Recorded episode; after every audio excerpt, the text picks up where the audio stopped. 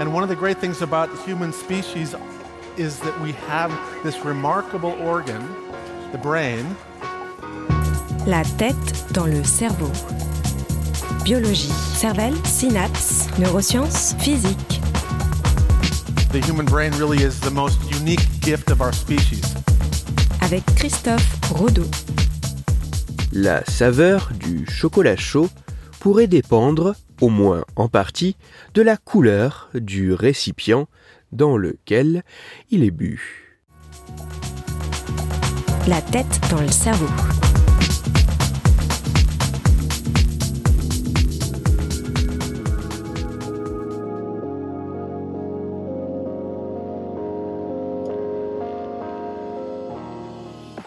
Si par ses couleurs, ses volumes et ses textures, la beauté esthétique semble avoir un certain poids dans l'appréciation de ce que nous mangeons et buvons, il se pourrait que les caractéristiques des récipients contenant ces aliments et boissons soient également particulièrement importantes.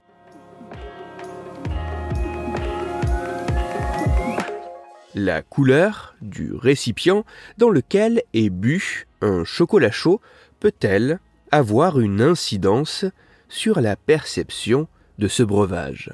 C'est pour tenter de répondre à cette question qu'une chercheuse et un chercheur de l'université d'Oxford ont demandé à un peu moins d'une soixantaine de participants de boire du chocolat chaud dans des gobelets se différenciant uniquement par leur couleur.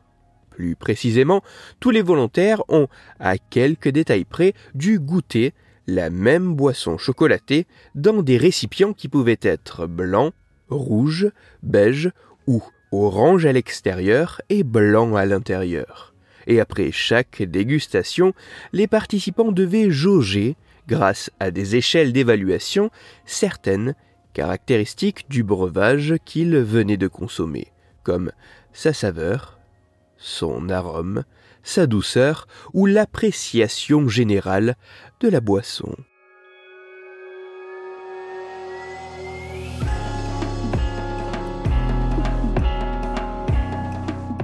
Alors que la boisson chocolatée avait la même composition, était servie à la même température et dans des quantités identiques, l'évaluation des participants apparaît différente en fonction de la couleur du récipient dans lequel le breuvage cacaoté a été bu.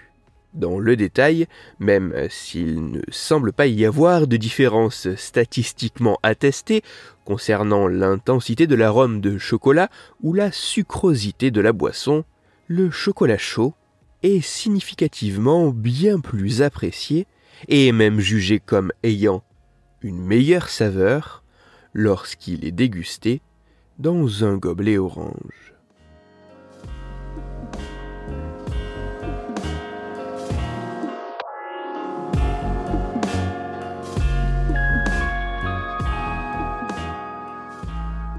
Même si les mécanismes permettant d'expliquer ces observations ou l'origine plutôt innée ou acquise de ces différences d'appréciation ne sont toujours pas clairement identifiés, aussi fou que cela puisse paraître, il semblerait que les récipients dans lesquels nous mangeons et buvons, et notamment la couleur de ceux-ci, puissent avoir une influence sur la perception des aliments et des boissons que nous consommons.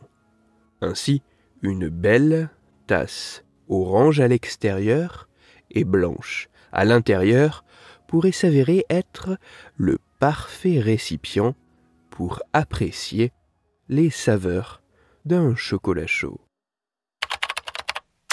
Bien qu'intéressants, avant d'être considérés comme solides, ces résultats demandent encore à être retrouvés par d'autres scientifiques sur un plus grand nombre de personnes, de cultures et d'âges différents, mais aussi en utilisant d'autres types de contenants car contrairement à l'extrapolation de ma dernière phrase, les seuls effets observés sur l'appréciation du chocolat chaud ont pour l'instant été mis en évidence suite à des dégustations dans des gobelets. Toutes les références scientifiques m'ayant servi à écrire cette chronique se trouveront sur mon site Cerveau en argot. Pour approfondir la chronique d'aujourd'hui, je vous renvoie vers un article disponible gratuitement sur Internet. Cet article a pour titre, lui aussi un peu trop excessif, Science décalée, le chocolat chaud est meilleur dans une tasse orange. Il est écrit par Jean-Loup Chaput et il est à lire sur le site futura-science.com. Dans cette chronique, il a été question d'éléments pouvant avoir des répercussions sur la perception que nous avons de ce que nous consommons sans que nous en ayons réellement conscience. C'est pour cela que je vous renvoie à l'épisode numéro 144 de la tête dans le cerveau.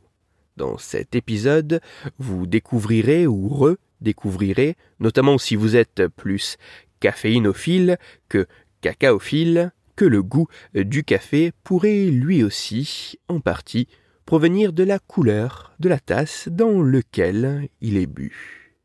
Pour parler mug et boissons chaudes, ou plus sérieusement afin de discuter science et cerveau, vous pouvez me retrouver sur Twitter, Christophe-du-bas Rodo, R-O-D-O, sur la page Facebook de la tête dans le cerveau et sur mon blog Cerveau en argot. Si vous avez des questions ou des sujets dont vous voudriez que je parle, ou des retours à me partager, n'hésitez pas à me le faire savoir directement sur mon compte Twitter, sur la page Facebook ou par mail à l'adresse la tête dans le cerveau.